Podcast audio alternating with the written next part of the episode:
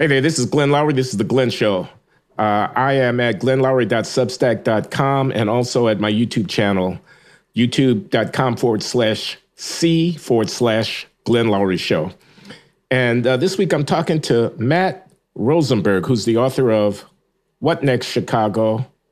Notes of a Pissed Off Native Son. This is an important book published by Bombardier Press, available at Amazon.com or at the Barnes and Noble online bookstore. Not on the uh, the legacy bookstores on the ground, but uh, you can get your uh, hands on this book just by going online and ordering from Amazon or Barnes and Noble. So, welcome, Matt. Thank you, Glenn. It's a real pleasure to be with you. Thank you. You're writing about my hometown. Can you take a minute just to tell people a little bit about your own background, uh, how it is that uh, you are related to the city of Chicago uh, and uh, came you to be bet, writing Glenn. this book? I, I grew up here. I moved to Chicago as a six year old kid in 1964. I lived here for 30 years. Uh, my dad taught at the University of Chicago and he was a sociologist who, in his own way, uh, understood shoe leather news gathering, which I think may have been something that I inherited a little bit of. Uh, you know, uh, I remember things like being taken uh, to the Rumble in uh, Lincoln Park, uh, led by the Yippies and Jerry Rubin in 1968. Just I'm telling you, I was 10 years old and I, I don't know how, but I spotted the undercover cops probably because of their bad polyester slacks and their shirts with the uh, pointy collars and they're sitting on their Dodge Polaris. And it was always a Dodge Polaris, this big clunky sedan for the undercover uh, cops. And they were, I, I tell you, it's just these weird things stick in your memory. Uh, and they were looking out, you know, and here are all these hairy, smelly people in tents, you know, doing Lord knows what, smoking their weed. And there was uh, there was discord, there was discord in the air. There was social unrest brewing then too. And these guys looked terrified. And then the next day, Glenn, as you know, in front of the Conrad Hilton, uh, downtown. Yeah. You know, the whole world was watching, and we had 1968. Yeah, we had a police riot. You know, and, and so anyway, my background um, about 30 plus years in journalism and public policy, both in Chicago and Seattle, and. Uh, I've never really left Chicago, even though technically I did in 94. And then last year, uh, or actually 2020, watching everything blow up after George Floyd, I trained a keen eye on my old hometown, and it it got to a point where I had to come back and dig in myself. And, and let's talk book. about that. But I mm-hmm. I just want to take note of the fact your father. Milton Rosenberg, a professor of sociology at the University of Chicago Sociology mm. Department. Mm. People may not appreciate that that department has a an amazing history of sociological study of urban life and Chicago being the laboratory and you could just tick off the books, the many many books mm. that have had a wide influence in the field of sociology and ethnography mm-hmm. that are mm-hmm. grounded in in that department. So that's that's hallowed ground as far as I'm concerned as a social scientist who grew up mm-hmm. in in Chicago and who looked at that. I lived on uh, the South Side, just a couple of three miles from the campus of uh, the University of Chicago in Hyde Park, and mm-hmm. Always uh, thought of that as uh, a vital part of the intellectual and cultural life of the city. And it, it, you know, it's close to home for me. Mm-hmm. Thank you. But anyway, so you were motivated to write a book about Chicago, having not lived there for some time, although you have mm-hmm. the fond memories of your growing up and so on. Mm-hmm. Pissed off. Pissed off native son. What, mm-hmm. what's up with that? Well, I, I cataloged, you know, the things that were really concerning me. And face it, you need a snappy title sometimes. Um, I'll be honest. Uh, but you know, I'm looking at the schools, which are utter, utterly failing to teach uh, Black and Latino students, particularly. Uh, you look at the National Assessment of Educational Progress data. You're quite familiar with that important standardized test called the Nation's Report Card. You've got less than one in five Black uh, fourth and eighth graders reaching the basic proficiency level in reading and math. Um, on the SATs, on the SATs, it's similar. Uh, you know, you look at uh, you look at really the way the the court system operates. You look at the broken court system, and you realize that some uh, warp and woof has occurred, and that uh, something supposed to resemble social justice has replaced criminal justice. You see that the victims uh, you know, are are the new perpetrators, and the perpetrators are the new victims. You look at this uh, rampant industry of excuse making for criminal, violent, deadly conduct. You get pissed off. You look at the way that the old ways of the Irish and the Italians, with their own institutional corruption in city government, has now been replaced by black and brown uh, operators, uh, many of whom are doing the same thing. And you know that, uh, you know, as Dick Simpson, a political science professor out here at the University of Illinois, has pointed out, only one in 10 bureaucratic criminals get caught. That's the rule of thumb in the industry. So, you know, right now we've got three or four out of 50 uh, Chicago aldermen under federal indictment. One of them, by the way, is named Daley. Thompson Daley, the first, and he is the uh, I understand right, I think the grandson of uh, Richard J. Daley the first, he kind of looks like him. He's on trial right now. So if three or four are under indictment and there's a mul- multiple of 10, the guys who aren't being caught, you know, that could be off, but you, you might be looking at, well, more than half of the city council engaged in nefarious deeds. But the maxim here is don't get caught and I'll tell you what really pisses me off. You know, uh, it's it's this kind of hypocrisy uh, that we that we have here. Um, on the one hand, we've got this sort of political culture of grievance, right, where everything is due to racism and preference. But then you look at the political system, again, now run primarily by politicians of color, they're engaging in their own insidious uh, insiderism and preference. Uh, the preferences are to the people who are connected and wired, which of course is just the way it's always been in Chicago. But you can't keep perpetuating that system of political privilege and insider privilege and then come back and talk about systemic racism, which of course begs a larger question, Glenn that I know you've talked about with many of your other guests. It's like, yes, you know, real, real harsh, systemic anti black racism foisted by whites is part of our country's history and it's a dark stain on our country. We have to ask what now in 2020 or 2022 is to be done, you know, uh, about all the, the problems that we have. And, and so, um, there's just a lot to chew on here in Chicago. And I think obviously these are the same issues uh, being faced in New York, in LA, St. Louis, right on down the line. Okay, let, let's uh, let's review the bidding here. The, he's a pissed off native son. Everybody, he's pissed off. What's he pissed off about? Schools are failing. The kids are not learning how to read and write. What's he pissed off about? Violence that has really become epidemic and is a deep problem in the city, unprecedented. I will let you do the talking, but so it seems to me. Mm-hmm. Uh, and what's the root of that?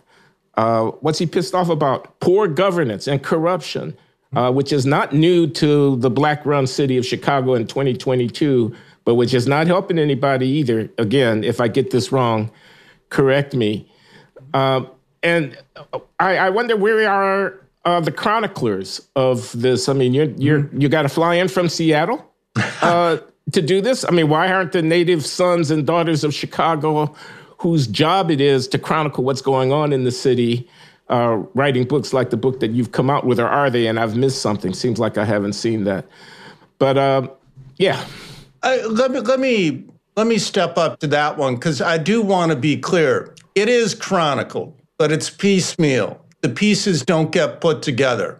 That's what I tried to do in my book. And if one looks, for instance, at all of the endnotes in my book, you'll see loads of articles from the daily newspapers. Uh, we have a pretty rich actual news infrastructure here.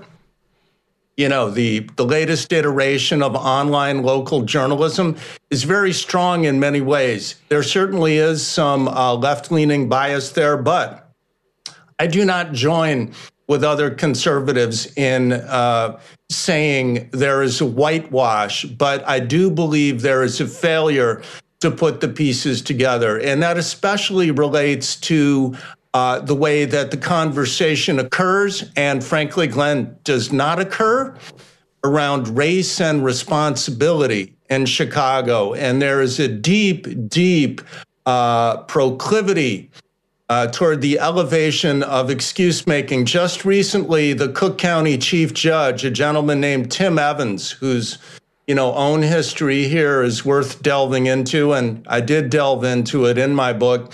Uh, he said we cannot hold young black men who kill accountable because if they're under 25 years old, their prefrontal cortexes are not sufficiently developed to know right from wrong. Um, you know, I suppose what are parents for then? And that begs a larger conversation. Then we had uh, Cook County Board President Toni Preckwinkle saying that the cause of the deadly violence is uh, historic marginalization and disinvestment in communities. Um, the disinvestment, and so all of this stuff gets play as legitimate commentary in the media without really being challenged. So, in that way, the media around the nation uh, are falling down on the job. And, you know, when you start to go around and collect news articles like I'm doing, I'm trying to uh, develop murder rates for uh, some of the biggest cities for 2021. And you end up, you know, you're at the Memphis Commercial Appeal, you know, Okay. Uh, and, and, you see the article, the early January 2022 article that every city has, right, with the last year's murder totals. And then you see the reporter trotting out that list of causes, right? It's very interesting to look at how causality is portrayed. And it's almost a standard approach in the news industry now to just tick off the societal factors. So there's this idea that because of COVID, young black men must go out and kill each other, you know, or um, because of economic challenges or educational challenges, that the only natural response is to go fire guns at each other. And, you know, this is something that's been talked about for years.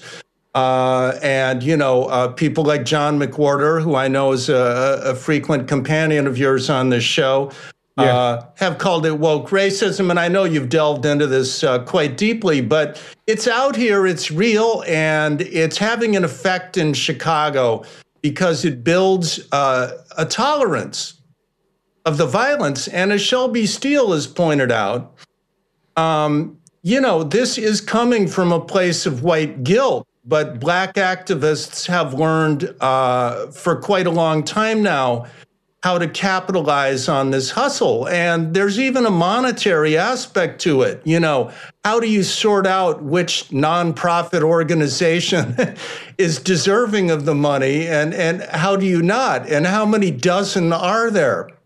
So, um, you know, I wish we had more transparency in our analysis and reporting. I wish, Glenn, and this is huge. No one ever talks about this. I wish we had a real time data project that reported on the actual outcomes of the criminal proceedings in Cook County Circuit Court because we elect these judges, right? So let's have it out there instantaneously for everyone online. Okay, Judge Smith in courtroom 207 had in front of him yesterday these following five cases, you know, carjacking by a guy who was out on probation for three prior carjackings. What was the case disposition if there was a plea deal or if there was a trial that took six days? What was the case dis- disposition there? And right on down the line, and it's in an easily viewable, easily accessible database. So we know what the outcomes are, and we're not just dealing with piecemeal reporting. Um, we don't have that, you know? We ought to similarly have like a vetting of the NGOs, you know. So, and I could go on. I, I, I, ran a transparency 501c3 for a while in Seattle, so I I kind of think like a government transparency wonk, but we could use a lot more of that here in Chicago. Let, let me see if I'm following you. You're saying, first of all, that the ideology that is uh, being foisted as a rationalization or cover uh, for uh, this awful violence uh, is rooted in a kind of black victimization narrative that gets uh, uncritically uh, reported in mainstream media. Uh, do I do I get that right? You're saying yes. that there's money to be made in fostering such uh, phony narratives about what's actually going on because the deep roots of this are. Uh, family structure and disorder in these neighborhoods and bad values being propagated to kids, and also lacks law enforcement that, at the end of the day, doesn't hold people account uh, there's money to be made. You want to chronicle where the money is going, who's raising the money, these NGOs that are claiming to be uh, working on the problem. You, you think they're uh, not so effective and that uh, people are, uh, are grifting? I mean, again, not to put words in your mouth, but I mm-hmm. just want to be clear. I think some of that is going on. I can't document dollar amounts, and I'm saying right up front, as I just did, the analysis has to occur. There are NGOs that are doing good and important work. Uh, there was one that raised over a million dollars for primarily black owned businesses after the uh, peaceful demonstrations in 2020, you know, and putting those signs in the window that said black owned. Boy, that didn't help at all. Um, so uh, I, I am saying yes, further scrutiny is necessary. I'm not saying I've conducted all that scrutiny. Um, but, you know, I'll give you an example. So, a man of the cloth shows up in a news report very recently because one of the two young men has been caught who, in December, went into a luxury auto showroom and did a smash and grab that made national headlines. They have um, high end wristwatches in this uh, high end auto showroom. It's, you know, it's, yeah. how, it's how they roll. Um, and they came in, they smashed the case holding the wristwatches and took upwards of $1 million in high end wristwatches. So that's a, a, couple of Rolexes at least, right? And yeah. it was sensational. And the owner of the place, uh, an Italian guy named Lou Perillo from the neighborhood, old school guy, he spoke out he came right at Lightfoot. It, you know, and they sent the city inspectors they, uh, into his uh, business and cited him for violations, just like in the old days under Daley. It was it was beautiful. Um, so finally, one of these guys gets arrested. There's an article, and there at the end of the article is minister saying, if the Chicago business community would invest more money in our you know, marginalized communities, maybe we could see less of this kind of activity.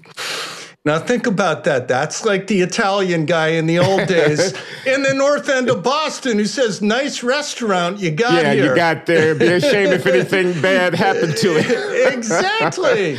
So that's the old shakedown.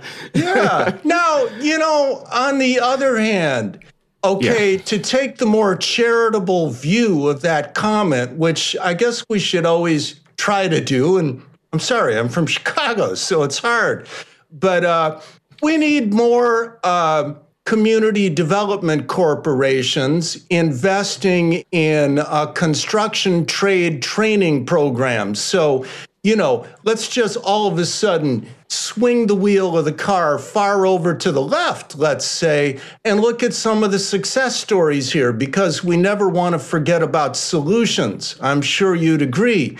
So I agree. Some of the stuff that I came across in my adventures on the South Side down in Woodlawn, there's a nonprofit called Project Hood run by a very dynamic pastor. Corey Brooks. Corey Brooks. Everyone knows Corey's name. The Republican gubernatorial candidates come to kiss his ring. Doesn't bother me a damn bit. Uh, some political reporters have a problem with that. Corey walks the talk all the way. And one of the things he's running is a program primarily geared for ex convicts that teaches them uh, how to uh, make a career in the construction trades. More than that, they had a special unit last summer for black female electrician trainees. And in July, 18 black female electricians were graduated and certified to go work in the trades. Now, these jobs uh, are union. They pay, I know the laborers union pays like uh, $44 an hour for a journeyman, electrician, pipe fitter, carpenter, plumber. Yeah. That's going to pay more because there's more skill involved. Um, down in Pullman, the Chicago Neighborhoods Initiative uh, is running a micro lending program where a huge amount of their loans goes to uh, black male ex-convicts who are taking twenty or forty thousand dollars at a pop through micro lending to buy one or two sprinter vans, and they're going going to work for the uh, evil empire of Amazon essentially, but they're running their own businesses doing package delivery, and it just so happens that the south side and south suburbs of Chicago are studded with uh, Amazon distribution centers. Uh, sometimes they get uh, special tax incentives from local governments, and that's a big point of contention with some progressives. Uh, very often, those are sealed and not disclosed. That that's probably a legitimate transparency issue. But the bottom line is, there are programs doing great things right now we just need to replicate more of them. And of course, there are charter schools, some of which have been quite successful. The school choice issue in Illinois and Chicago, Glenn, that's an interesting conversation. And at some point, you know, we ought to spend like two minutes on that too. Yeah, let's let's do. We're talking about solutions. I just want to notice that Corey Brooks is uh, is still in the midst of that hundred days on the rooftop uh, thing that he's doing to try to raise money for his for his enterprise, and uh, he's helping to get uh, black men and women uh, the kinds of skills that they need to join unions and to uh, be able to work as craftsmen, electricians, and so forth. This is part of the solution uh, uh, Project Hood that's helping others obtain their destiny. I think that's what that stands for. That's right. Corey is affiliated with the uh, Woodson Center in Washington, D.C., Robert Woodson, mm-hmm. and uh, I have pledged 10% of the net proceeds from my Substack newsletter, of which this is a part. Mm-hmm. Uh, as a tithing support gift to the Woodson Center to help to further this kind of work. I just mm-hmm. want people to know that uh, we are four square behind yeah. the heroic people working on the ground in these communities to try to bring opportunity and hope uh, to people, try to quell the violence, try to h- help people realize their their human potential, develop their skills, and so forth. Which is, uh, as far as I'm concerned, the only way forward. But yeah, let's talk about schools. You say charter mm. schools; some of them are doing some good. It's very, very controversial. And mm-hmm. I should ask you also not to neglect the concerns about police brutality and mm-hmm. whatnot mm-hmm. in Chicago, which is the flip side, I think, of the of the violence uh, issue. People don't trust the police and all that. Mm-hmm. But let's talk about schools. Let's talk about policing. You bet. Um, there are upwards of 100 charter schools in Chicago. Um, overall, they do better. Uh, there are several analyses that support this. Uh, when they don't do well, uh, just as with other schools, they should definitely be closed down, and they have been. Um, there are problems, however. Uh, two mayors in a row, Rahm Emanuel and then Lori Lightfoot, in the 2019 teacher's contract or attendant to the contract, in a separate written agreement, agreed to a cap on the growth of charter schools. That is bad. Last year, the Illinois state legislature, uh, which you know has been under one-party rule for quite a while and has done a, a number of deleterious things to affect the fate and fortune of Chicago's minority communities, uh, they approved a uh, moratorium on the closure of Chicago schools. Now, we know that school closures have been a third rail politically in Chicago. I'm sure you recall that Rahm Emanuel, when he was mayor, um, closed, 49 of them at one time. Less reported was that the school district's uh, list had originally identified some 200 plus schools that met the criterion for closure. The criterion are two things generally. One is uh, occupancy at less than 70% of capacity, too many empty seats for too long. And people are voting with their feet. They are leaving Chicago schools en masse. The black population in Chicago has declined by one third between 1980 and 2020. So that should be a huge wake up call for the way that we run this city and run our schools and the way that we don't deal with violent crime. Now, uh, Importantly, there is a state tax credit program. Some people call it vouchers light. Many people don't even know that Illinois has this. It's a good start, although in the end, we need full on raging school vouchers. And uh, it appears that it would actually work, that the state constitution may not actually bar it, although some people believe there's a clause in the Constitution that can be read uh, you know, as very strict on separation of church and state. That said, Invest in Kids is a five or six year pilot program that needs to be made permanent. If you live here in Illinois, Glenn, and you give money uh, to a scholarship granting organization, which will then turn around and give the money to uh, generally lower income, often minority families, so that their children can attend a private school, often a Catholic school, then you will get a 75% credit on your state income tax for that money that you gave. It's a good thing. It got approved with Democratic uh, lawmakers' support two times. Our Democratic governor, the billionaire J.B. Pritzker, has tried to torpedo uh, that program, calling it a special tax break the last time around. Two times the greatest lobbyists in the world, kids and parents and teachers, have gone down to our state capitol and beat back um, the governor's attempt to undermine this uh, vouchers light program. So there's some hope there too. But in okay, the let end, me let me interrupt. Yeah. Let me interrupt for a minute, Matt, uh, because I'm thinking about my son Alden Loury. I am mm-hmm. from Chicago. My son's lives in Chicago. He is uh, actually a journalist who works mm-hmm. at WBEZ. Yes. And is an editor at the Opportunity and Equity Desk. I forget exactly what they call it, but you know what mm-hmm. I'm talking about at WBEZ, Absolutely. which is a public radio station in Chicago, terrific public radio station. Mm-hmm.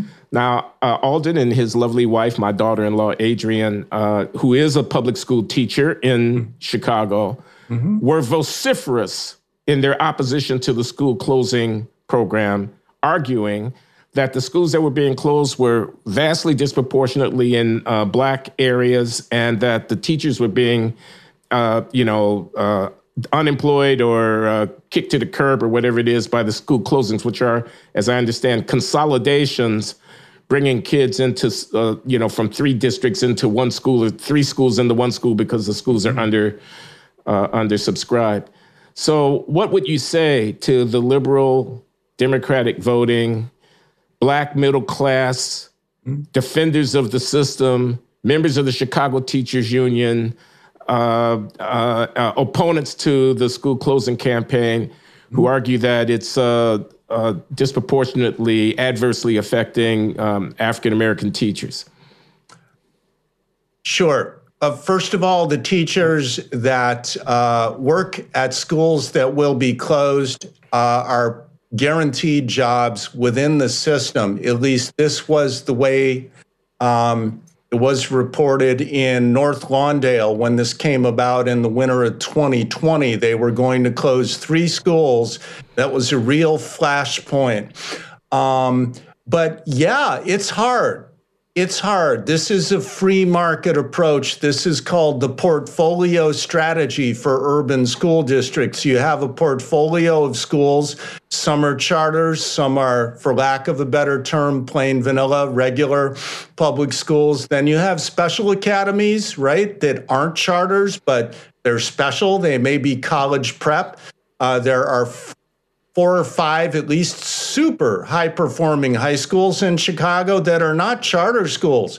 Walter Payton Academy is one of them. There are others. So there's a whole range of types of schools, but you have to manage your portfolio aggressively. And the thing is, this is the hard, hard part, Glenn. North Lawndale is emblematic of a Black Chicago community that has lost a dramatic amount of its overall population uh, in recent decades. And then, too, you have the Chicago School District encouraging cross neighborhood boundary migration within the school system. In other words, so your child uh, has total freedom almost, uh, to my understanding, to, you know, go halfway across town to another school if it's a better school. And so uh, schools, you know, thin out hugely in terms of the student population. And when you're looking at dozens upon dozens, even hundreds of schools within the Chicago public school system that are operating at, you know, anywhere from 30 to 60% capacity, uh, and the overall trend in enrollment is down, down, down, while interesting, the 20, uh, 2010 to 2019 trend for charter schools in Chicago was up, up, up.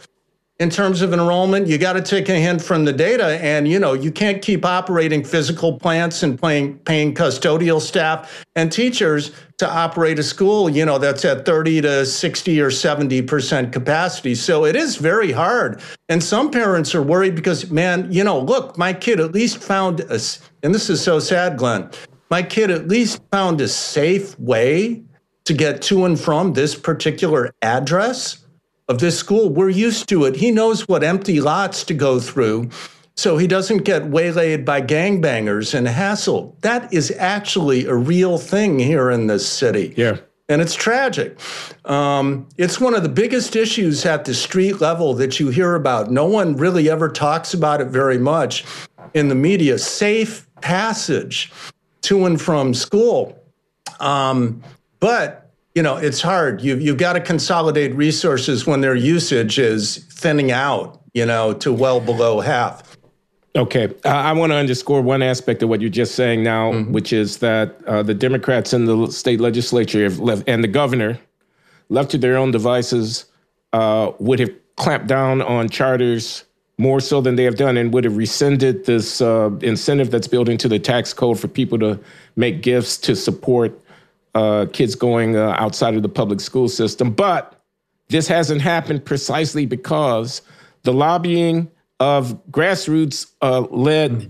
parents mm-hmm. who are trying to get their kids educated uh, in uh, any the best way that they can. They've descended on Springfield and prevented uh, this uh, this uh, liberal democratic reflex uh, to come down, uh, clamp down on charters and and other non-public school pro- education providers. can you talk a little bit about what that grassroots looks like in terms of parents who are clamoring for more options for educating their kids? Is it is it predominantly Black and Latino, for example? Um, there's an awful lot of that, yes. Um, and, and I want to be clear the restrictions on uh, growth of charter schools is occurring at the Chicago city level. City level. Uh, by the mayor. Okay. But yes, the proposed restrictions on the tax credit scholarship program uh, benefiting private schools and minority families that was advanced, uh, the restrictions by a Democratic governor, and it was Democratic legislators who saved the day because of this lobbying. And what is the face of that movement, if you will? It's not entirely uh, Black and Latino, but it's probably well over half Black and Latino. These are aspiring you know, lower middle and middle income homes. Uh, there's a strong, strong Latino community in Chicago, Glenn, and that is one side of this face that we're talking about right now. And I want to stress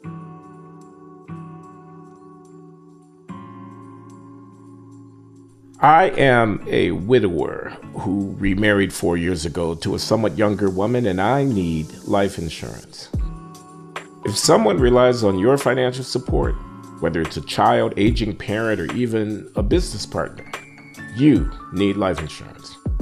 Life insurance can give you peace of mind that if something happens to you, your loved ones would have a financial cushion to pay for things like rent, mortgage payments, loans, education costs, and everyday expenses. Having coverage through your job may not be enough. Most people need up to 10 times more to properly provide for their families. Typically, life insurance gets more expensive as you age, so it's smart to get a policy sooner rather than later.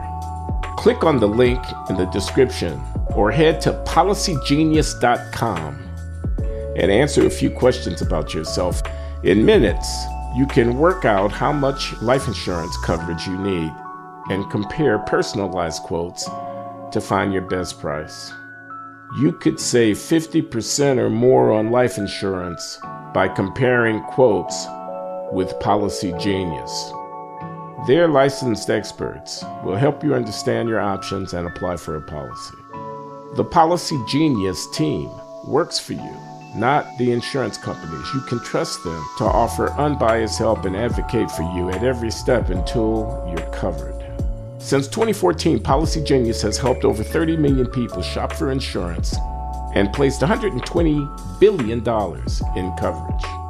Head to policygenius.com to get your free insurance quotes and see how much you could save.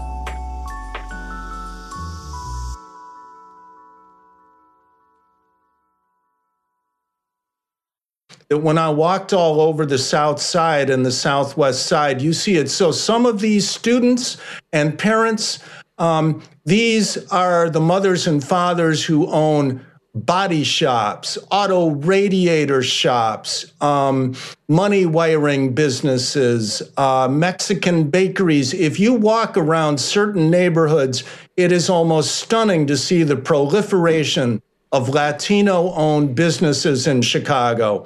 Um, and, you know, they do not have so much of a culture of grievance, as near as I can tell. They just come here and they get to work. They uh, are succeeding dramatically, but quietly in the construction trades. And you see this everywhere.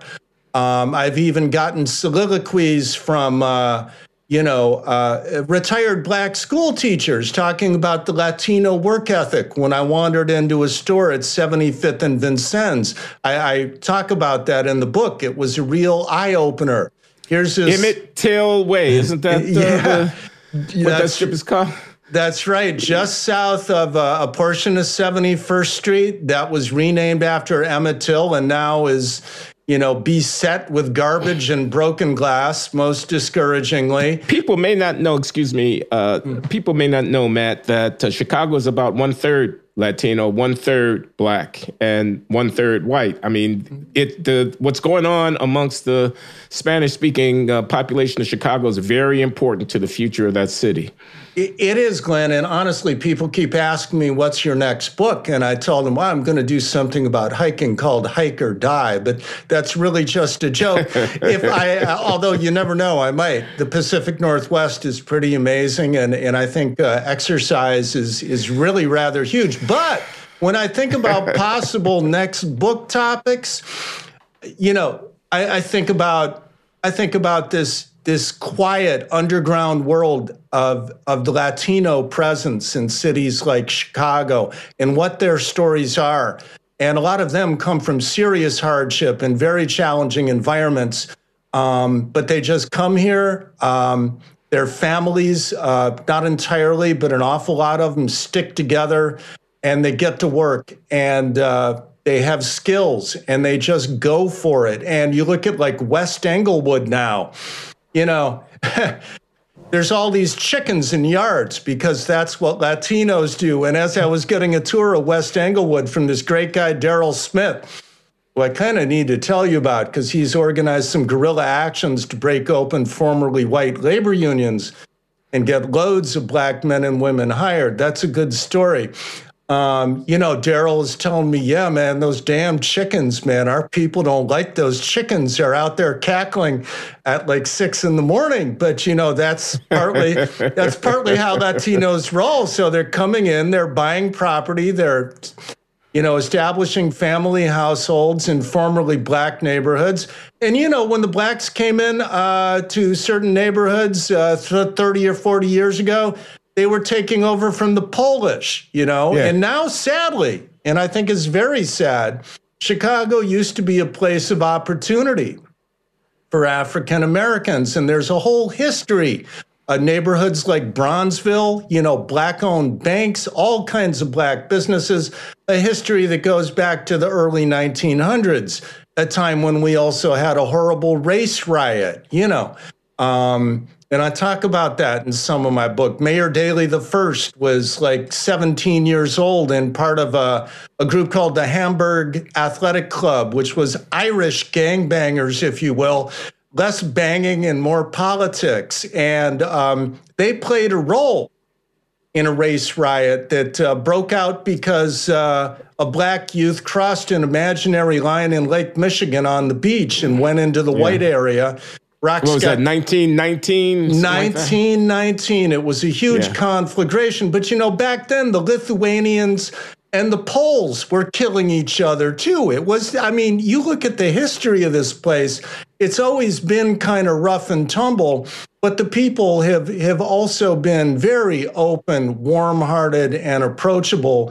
And it's still that way now.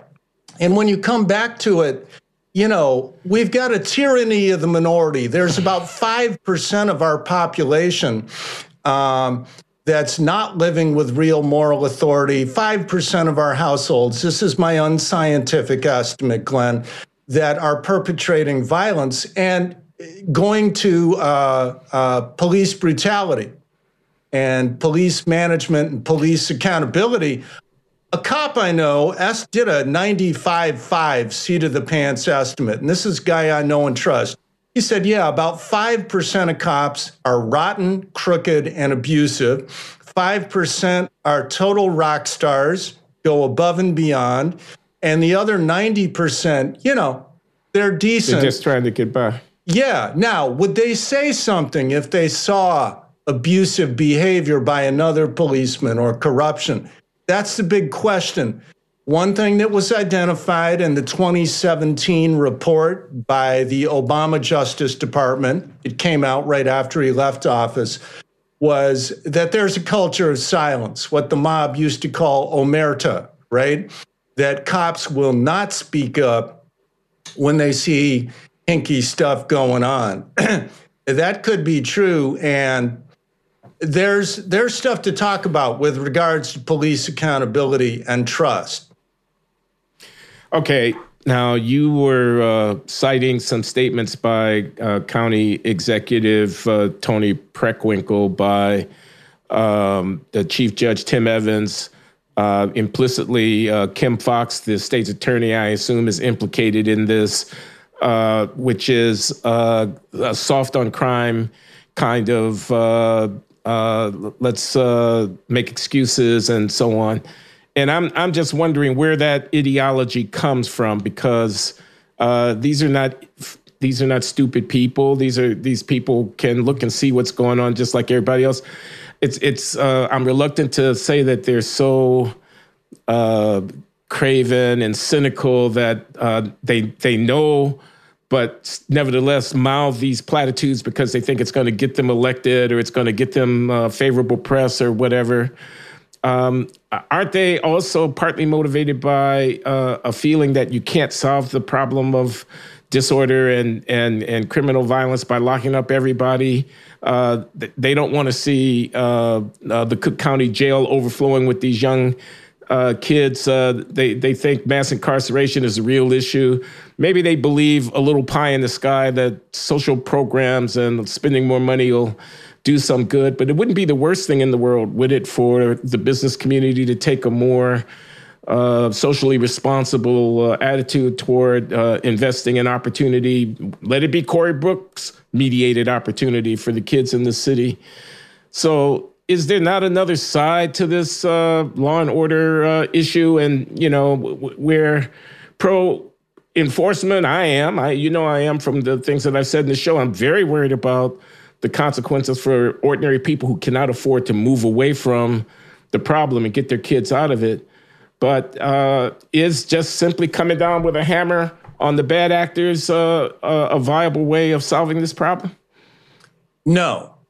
I agree with the impulse that we can't just arrest, convict, and incarcerate our way out of this. I think finding the middle ground is is is the you know is the nirvana, the holy land here. I think that when people across the city are afraid to come out of their homes and go walk the streets of their own neighborhood, when downtown has now, in the first six weeks of 2022, turned into an accelerating crime zone. Uh, on top of a record year that just came before it. Um, there's a problem. So, for instance, bail reform, which was instituted by Chief Judge Tim Evans in Cook County in 2017, if it were applied to first time nonviolent offenders, uh, particularly, that's the easy one to agree to. Yeah, don't give someone a high bail, don't make them wait behind bars before trial. Um, if they're a first time offender and it's a nonviolent crime. The problem is guys with multiple uh, gun law felonies under their belt, uh, you know, get busted for a new gun law violation and they get let out lickety split, you know, paying maybe 250 or $500 bail. All too often, they'll go out and do something violent, uh, carjacking, or up to and including murder. And then there's probation, Glenn. It's not just uh, this lightning rod of bail reform, which, as you know, was a huge issue in New York, LA, and San Francisco, as well as Philadelphia. Uh, the conservative critique you've heard many times that these are all prosecutors uh, to whom uh, intermediaries of George Soros have donated money, and I don't dismiss that. Um, that's a piece of this. There's a philosophy here, and it's rooted yeah. in it's rooted in aspirations, in a in a hope for social progress. I always want to run away from the idea of my opponent is a bad person, right? Yeah. And unfortunately, you get that a lot. I suppose on both sides, particularly from the left, though. If you talk about accountability, reasons not to kill, reasons not to carjack, the role of parents, you know, you're a finger wagging conservative dogmatist. So that's a real problem. We have a polarized dialogue, but no. So let's make probation work better.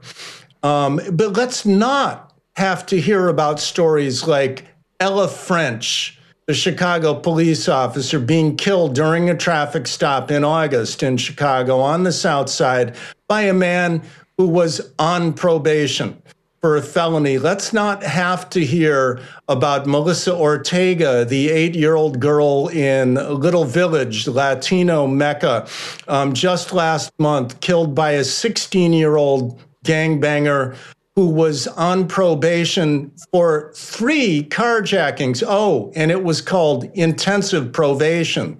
Um, I wonder what constitutes probation these days. Let's not have to hear about another Michael Brown, 16 years old, slain this last week in Bronzeville uh, as he walked home uh, from his uh, Chicago Military Academy. Uh, a high expectation city of Chicago high school, not even a charter high school, uh, slain by a suspect now charged who had um, numerous uh, prior offenses. And, uh, you know, eh, let's not have to hear those stories. So let's make the social programs work. And that comes to vetting NGOs, something I talked about at the beginning. What are the performance data? How do you evaluate whether a violence prevention program is really doing its work? And there are different um, measures that are recommended by different people. Some say don't just look at the escalating uh, number of murders or number of carjackings each year, but instead look at the number of young men and women who go into a particular violence program, like, say, Chicago CRED, one that is run by Arne Duncan, uh, former President Obama's education secretary and now a likely candidate for Chicago mayor. in 2023. Look at the number of young men and women they bring into their uh, program, and then look at what percentage of those uh, people, you know, turn their lives around. And lives do get turned around sometimes. And also, we can't measure some of the success because these are carjackings that don't happen, right? These are murders that don't happen. So um, I uh, err- do you know do you know the crime lab? Uh, I think that's what they call yeah. it at the University of Chicago. Jens Ludwig, uh, I think, is the guy who's running the show. My friend Harold mm-hmm. Pollack, a longtime friend of mine, who's a professor in the School of Social Service mm-hmm. Administration at the University of Chicago. Don't they do this kind of uh, programmatic evaluation work? And uh, to the extent that they do, what what are they saying about separating the effective from the ineffective uh, crime prevention inter- intervention uh, initiatives? I need to dig in deeper to that, and maybe they do too. Uh, there is important work being done at the U of C Crime Lab and also at Northwestern University by uh, a researcher named Andrew Papachristos. Uh, oh, yeah. Done some very significant granular analyses of who exactly it is that's involved yeah. in the shootings and how whom you associate with yeah. has a great, great impact on whether you end up with a bullet in you or fired at you. And you know, it's people but, should look this guy up, Andrew Papachristos, because yeah. I've seen some of these papers with the maps. You mm-hmm. know, the networking and uh, you know the gang affiliations and uh, who's killing whom, and it's a very tightly knit network of mutual affiliation. It's not like random uh, mostly not like random. Uh, th- there are, of course, random killings, but it's it's uh, a lot of it is uh, nested within the structure of affiliations amongst a relatively small number of people. You say five percent and at one point, and I have to go back and double check this, at one point I read one published report that Papachristos had, uh, and this was maybe several years back, estimated that there were about 100,000 gang members in Chicago. It, that might be a little high now, but if that were true, that would represent less than 5% of our total population of 2.7 million. And that goes to uh, you know my coinage of the term that a tyranny of the minority. So most people, if you go down, you know, to Washington Heights or Roseland or Englewood or Chatham. Um, or Auburn Gresham, you'd be surprised how many solid looking blocks, well kept homes, uh, you know, small business people and others are going about their lives in an honorable and decent way, and they are law abiding, but they are also very scared. So it it seems to me less of a stretch, less of a judgy moral thing when you start to talk about parenting and the young men who've run off the rails who are making this city, you know, a modern day terror dome, sort of this post apocalyptic place, sadly, it's less judgy and it's less moral if you acknowledge at the same time that it's a very small minority. And it just is what it is.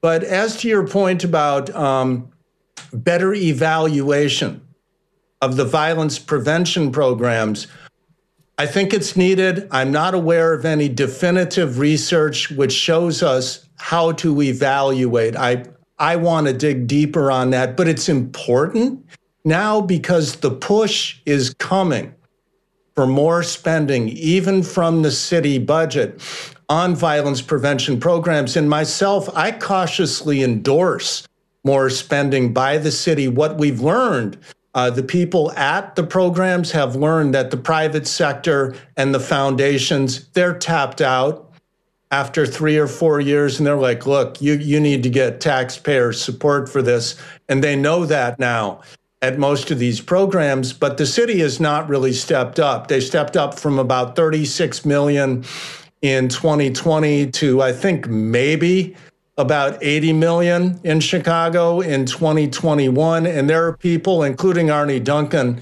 who are now calling for hundreds of millions to be invested. And when you're talking about uh, a city budget in the many billions, um, you know, maybe a hundred, couple of hundred million spent on some of the better violence prevention programs, if we can determine which ones those are.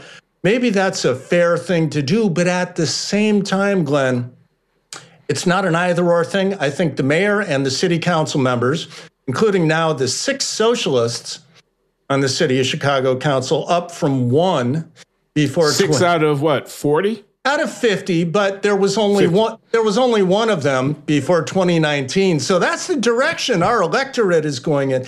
If these aldermen alder persons excuse me and the mayor would step up and use their bully pulpits to talk about parenting you know and what about parenting classes? They exist.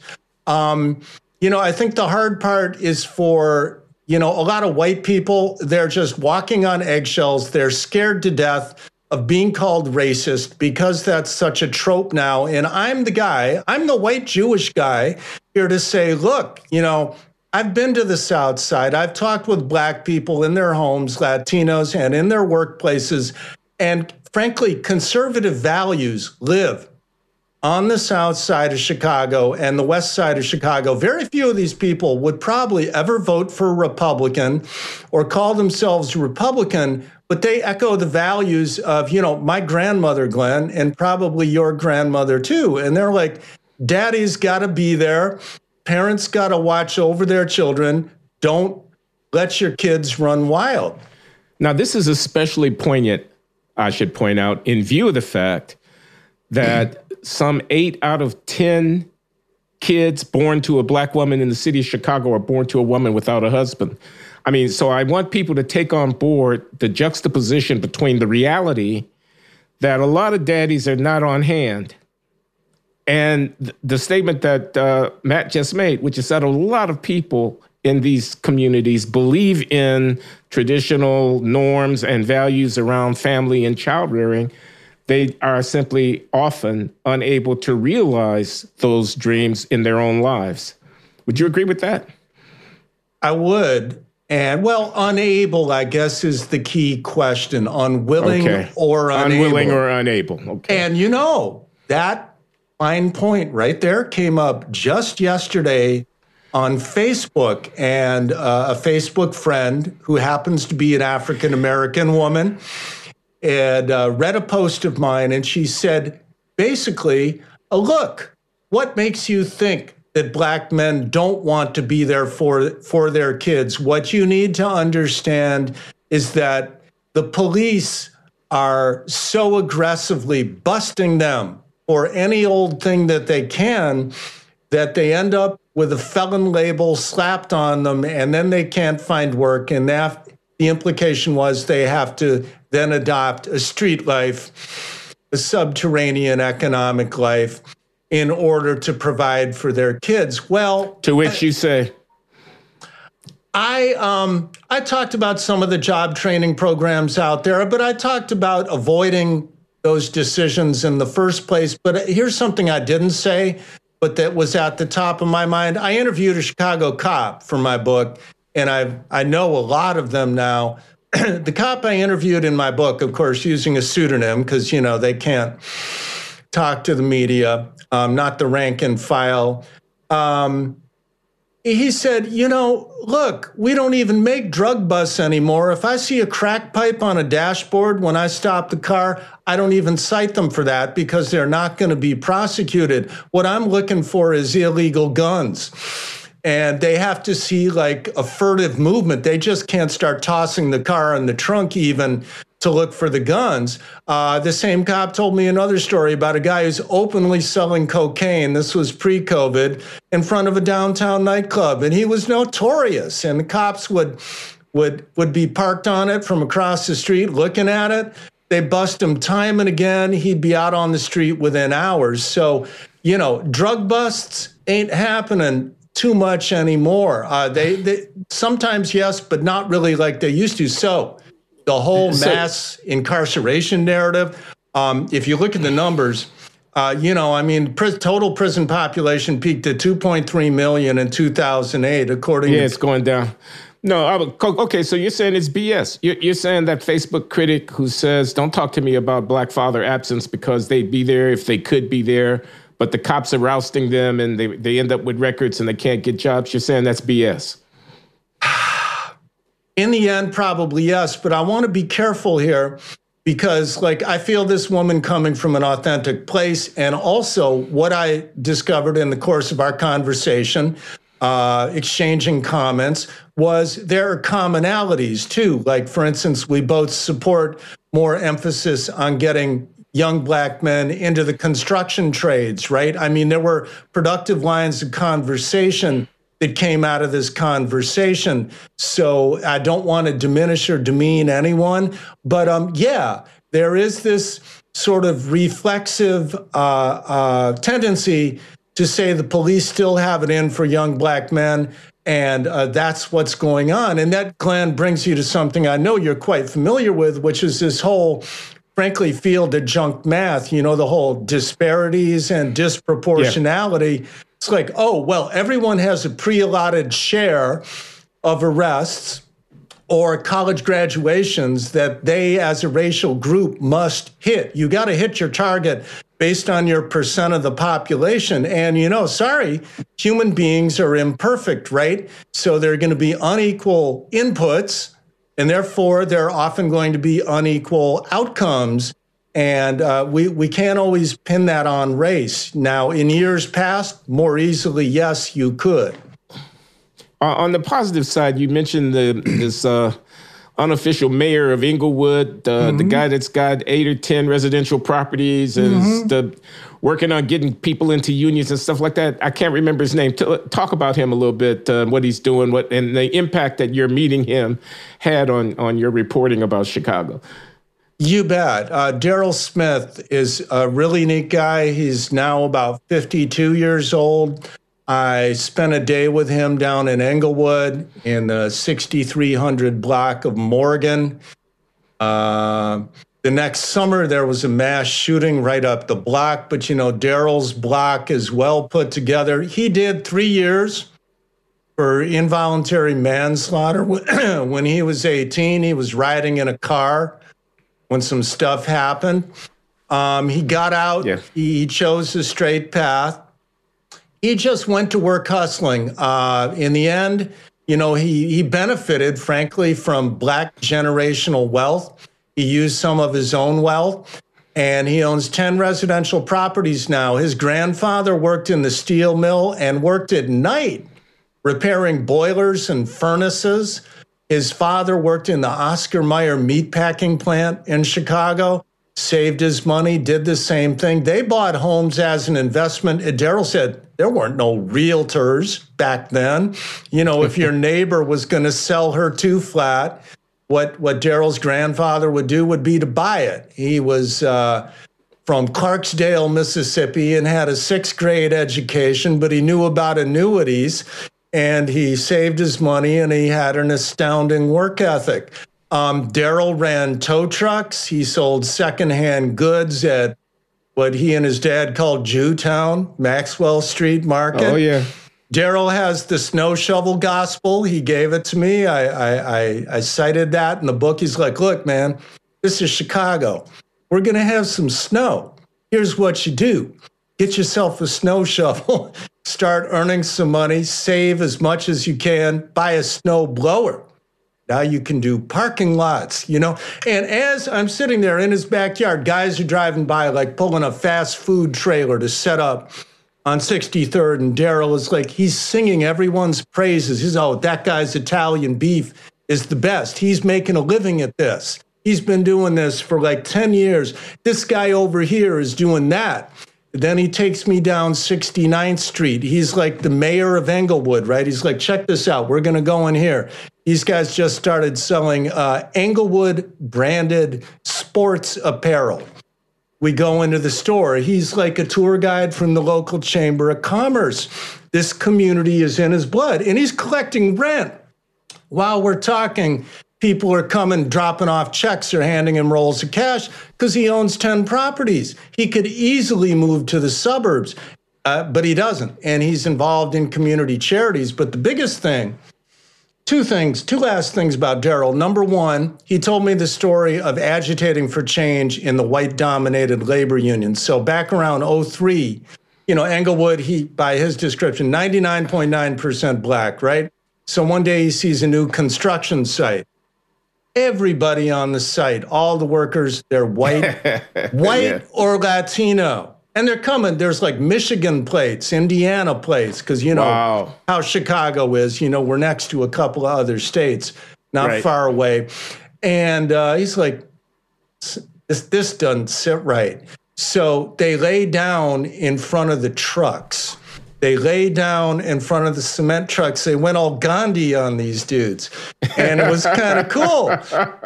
And and you know, very MLK, right? So they got hauled away to jail. But you know what?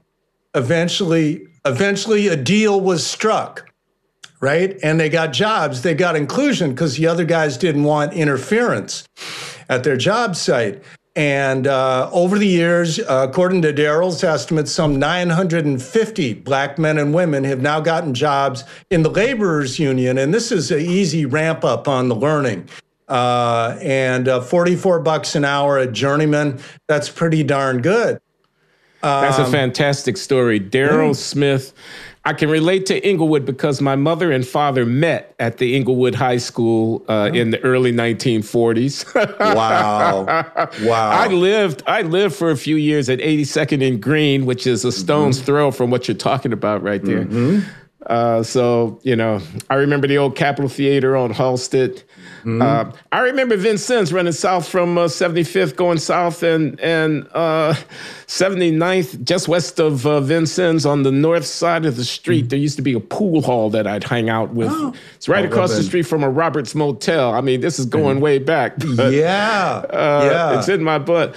Man, I can remember getting on uh, CTA and going down the North Michigan Avenue after I had changed my clothes so I'd be halfway presentable when I wanted to go shopping uh, for mm-hmm. a gift for my young wife or something like that. It was Magnificent Mile, and I thought I was stepping mm-hmm. into another world. What's it like now? Wow. Um, partly empty, partly boarded up, very unsafe. Um, part of what's really sticking in my craw right now is here in 2022. Uh, just like last year, um, downtown is turned into a very, very sketchy place, uh, and it's a shame because it's in some ways the heart and soul of the city. And that's saying a lot considering all the great neighborhoods there are. Um, but uh, I checked some of the crime data. District 18 and District 1, a seven mile stretch from 31st Street on the south up to Fullerton, 2400 on the north, going out just a mile or two west, maybe out to Halsted, maybe. Um, you got crime up in one of those districts 175% over year to date last year. Sorry, 158% in one of those districts wow. and 75% in one of those other districts. And that's against only a 26% jump in serious crime citywide. Uh, so far this year compared to the same time last year, but it's still going up. And last year was a very bad year. So, what's going on down there? We're talking about aggravated battery, uh, aggravated sexual assault, theft, burglary, robbery. Um, you know, overall now we're starting to exceed citywide murders last year, and last year was the highest number of murders, about 800 in 25 years. So, you know, we've been hearing that as COVID would recede, that uh, so would the violent crime. I hope it does. Um, not seeing that yet, but Michigan Avenue downtown, very emblematic. And, you know, when I went down into Roseland, down in the Wild 100s, as you know, Glenn, that very same Michigan Avenue, right, uh, that runs downtown goes all the way to the far south side of Chicago. And there's a neighborhood named Roseland that was first settled like in the 1850s and 60s by Dutch settlers and until the 1970s, they had a beautiful local shopping district with ornate historic architecture, beautiful flavor. Uh, on Michigan Avenue in Roseland, down between. Matt, uh, Matt, I just want to interrupt to tell you and mm-hmm. everybody else. I graduated from Harlan High School, which is located on 97th and Michigan Avenue, Whoa. just a little bit north of the Roseland community that you're talking about. You know, in the mid 1960s, mm-hmm. and it was half white. The high school's yeah. uh, population was half white when I was a student there in the early mid 1960s.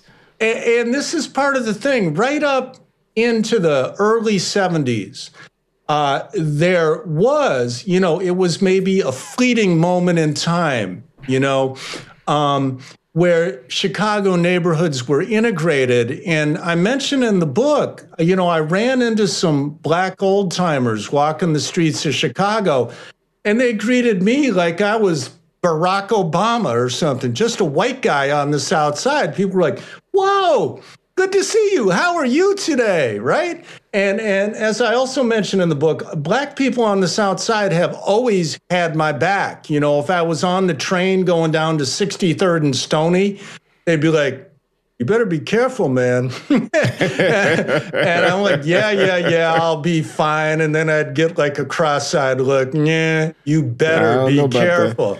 Yeah, but um, that was the thing in Roseland. There was that integration. It was the same in uh, in Auburn Gresham too, and people loved their neighborhood shopping districts. And then things just changed. Uh, and one man named Antoine Daubin described it to NBC News. He's from West Pullman, which, as you know, right next to Roseland. He said, you know, mm-hmm. along around sometime in the 70s, things changed, you know, and now we got these parents with these young men on their couch filling up their guns with bullets in it. He said, It frustrates me real bad. They've got to say, Get out of this house, get rid of that gun, get right, get straight. But he said, No one will speak up. They're afraid to come out of their homes. And when I walked down Michigan Avenue in Roseland, in the fall of 2020, you know, it looked like Aleppo, Syria after Bashar Assad's army got done with it. It was not good. There's fly dumping, there have been fires, there's guys selling drugs on the street, there's people under the influence of goodness knows what, walking and falling down. It's just not good. And there is a plan, and let's acknowledge this there's a plan called Invest South and West a plan uh, drawn up by the administration of Chicago Mayor Lori Lightfoot to go at downtown Roseland and about 10 or 12 other neighborhood downtowns. And they've done the preliminary work, and it's important to build uh, a platform for private investment. But this goes in a way, it circles back around to Toni Preckwinkle and what I was talking about at the very beginning. You know, she talks about uh, historic disinvestment and marginalization. Well, you know, human capital is huge, right? And before private money is going to come into a formerly grand, now bedraggled neighborhood downtown on the south or west sides of Chicago, they they need to see to start with that the baseline condition is that the place does not look like a war zone and that the baseline crime data is not going to scare them away. But so it's kind of a, a, a, chicken or egg thing right now. But it starts with families. It starts with young men and women. It starts with a couple of entrepreneurs who can maybe take a chance and then draw more investment. But why is somebody going to open up a business in a storefront in Roseland right now on Michigan Avenue? It it it it just looks like, you know, the deep throes of hell. Um, no smart person would invest their money there in any kind of business. Uh, there's a donut shop that's been there for 50 years, black owned, great place. They're hanging on, you know, and then there's like one or two other stores that sell, you know, sportswear and uh, cell phones. And there was a great steakhouse that kind of got run out of business by the city over permitting issues, also black owned, and that had been there for years. Um, it's really hurting. Now, Glenn, you remember the CTA Red Line, right? The north south transit spine. Oh, uh, yeah. Right down the Dan Ryan Expressway. Exactly. You know right now that it goes to 95th. It is to be extended, finally, 60 years after they built out to 95th. It is finally to be extended to the city's southern boundary at 130th on the largely black south side of Chicago. Well, better. That's huge. It, it is huge, and better late than never. And you know, respect to the to the Chicago politicians who worked it. But I got to say, they should have worked that one a long time ago. Sixty years is a long time now. On the more white north side, the CTA Red Line has gone all the way to the city limits at Howard Street for for years. I think it was already yeah. built in through a, a, prior rail line that the city bought. So that's part of it. But you know, who I don't understand how people stood for that and and how elected officials could have let it take so long. So they need infrastructure, they need investment.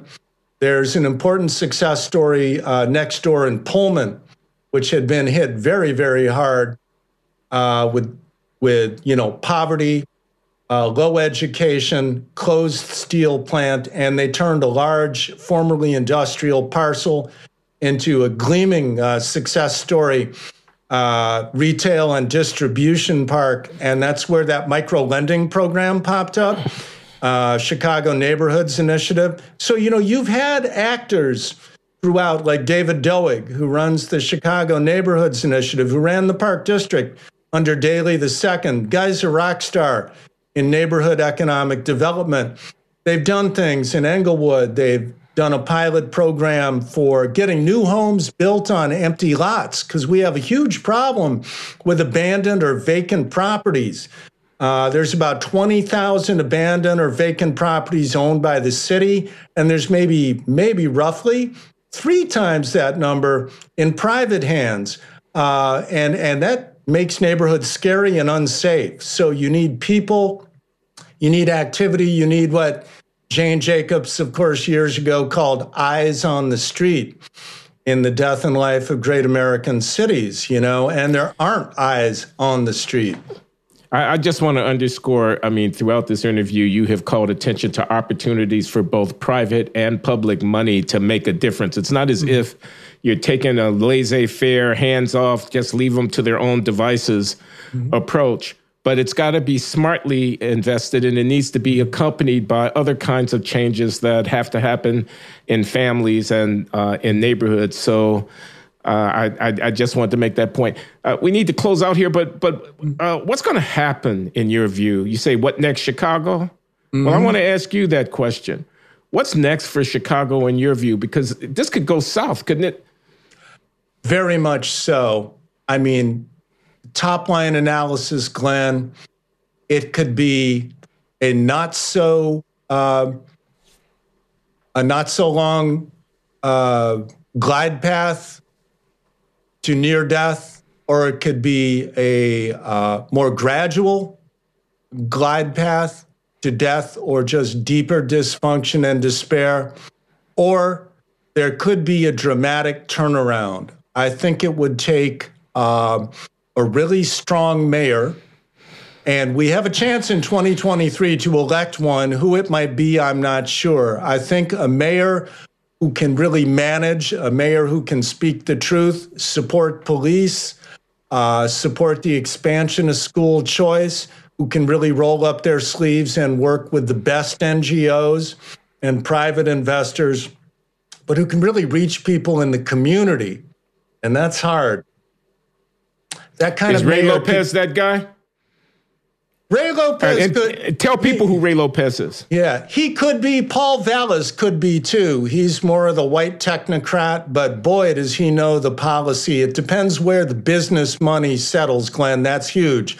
If Paul gets uh, eight to 10 million, I think he's in. Ray Lopez is a super interesting dude. He's about the only Chicago alderman who explicitly calls out um, you know, troubles with the institution of the family, uh, and and who calls out generational gang culture as uh, the primary causes for Chicago's violence. He's Latino, he's a Democrat, um, and he happens to be gay. I mean, so what, really? But he's sure not some Republican dude. I guess is what I'm trying to say. And he has uh, time and again uh, rebutted uh, Mayor Lori Lightfoot's insistence that systemic racism is behind the city's big troubles. So to me, he's a very interesting guy. We need more public servants who will speak new truths to the new power in the way that he does. I'd love to see him run for mayor. His name has been mentioned. There's a bunch of other potential contenders. Um, I think it really matters who our mayor is. Now, you know, Eric Adams is interesting to watch in New York. Uh, mm-hmm. The, you know, the halo is receding already, but then again, he has rolled up his sleeves too, and the show has barely started. So I think that in terms of general type, Chicago could use a pragmatic Democrat of color as mayor and someone who strongly supports letting police do their jobs while absolutely holding police accountable, someone who supports vast improvements um, through free market philosophies in K through 12 public education. Uh, that's now, what assume, Chicago needs. I assume the Obamas would be behind an Arne Duncan candidacy. They would very much. And our friend John Kass, you know, jokingly refers to Arne as the white shadow. And sure enough, all the Obama power players behind the scenes, like David Axelrod and other factotums lower down the food chain, are lining up behind Arne. And I interviewed Arne for my book, and I don't know if I share my friend John's grave concern about him. He seems like a, a, a smart, caring guy, and he has really walked the talk in the last number of years. If you're cynical, you would say, oh, well, he started a, a, uh, a violence prevention nonprofit precisely so he could have street cred when he ran for mayor. Um, and maybe that's really true. I don't know. Um, the thing is, would he go far enough? Will the next mayor use their bully pulpit to call out missing black daddies? You know, uh, yeah. will will they take on the Chicago Teachers Union? Because and we haven't had a chance to talk about them now, maybe another time.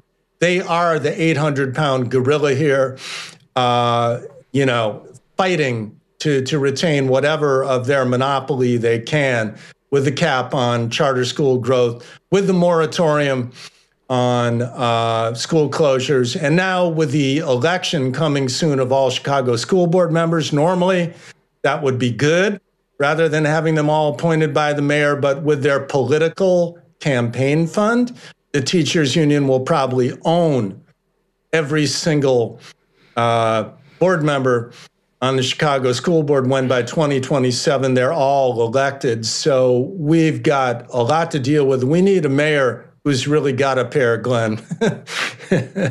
okay, okay, Matt. Now I asked a friend who will remain unnamed. Uh, what should I ask Matt Rosenberg? Uh, John Kass likes him. He, he's a shoe leather journalist who's got a big book about Chicago. He said, I know what he's going to say about teachers' unions. What does he have to say about the police union? Frank, very good question. Um, you know, and I, I'll say this they need to change too. They need to change too. And there's consent decree right now issued by Illinois Attorney General Kwame Raoul it came after a federal consent decree that somehow didn't take. Um, if our police are going to be effective, they are going to have to make more progress on specific reforms identified in the consent decree. But more than that, uh, and so the police union stands in the way of certain reforms, and some of them are very militant. Now, at the same time, I got to say, I've been getting to know an awful lot of Chicago cops, and they are. Uh, on the whole, a stellar bunch of people. They're smart, they're funny, they educated, they're educated. Some of them are writers. Uh, they come from the hood. Uh, they they bleed blue, right? So let's not bash cops either. But yes, their union and their union head can be belligerent and can stand in the way of progress. And there are problems there. There is that code of silence. There are scandals aplenty over many years. So, uh, you know, there have been uh, raids uh, to seize weapons where they busted into the wrong house and held a woman captive for 40 minutes, mostly naked because she was getting ready for bed. That's been settled now. There have been settlements into the hundreds of millions of dollars. These guys have work to do. And so it's like with the teachers union. The problem is not so much the rank and file, the rank and file are full of good, decent, hardworking, fair minded people.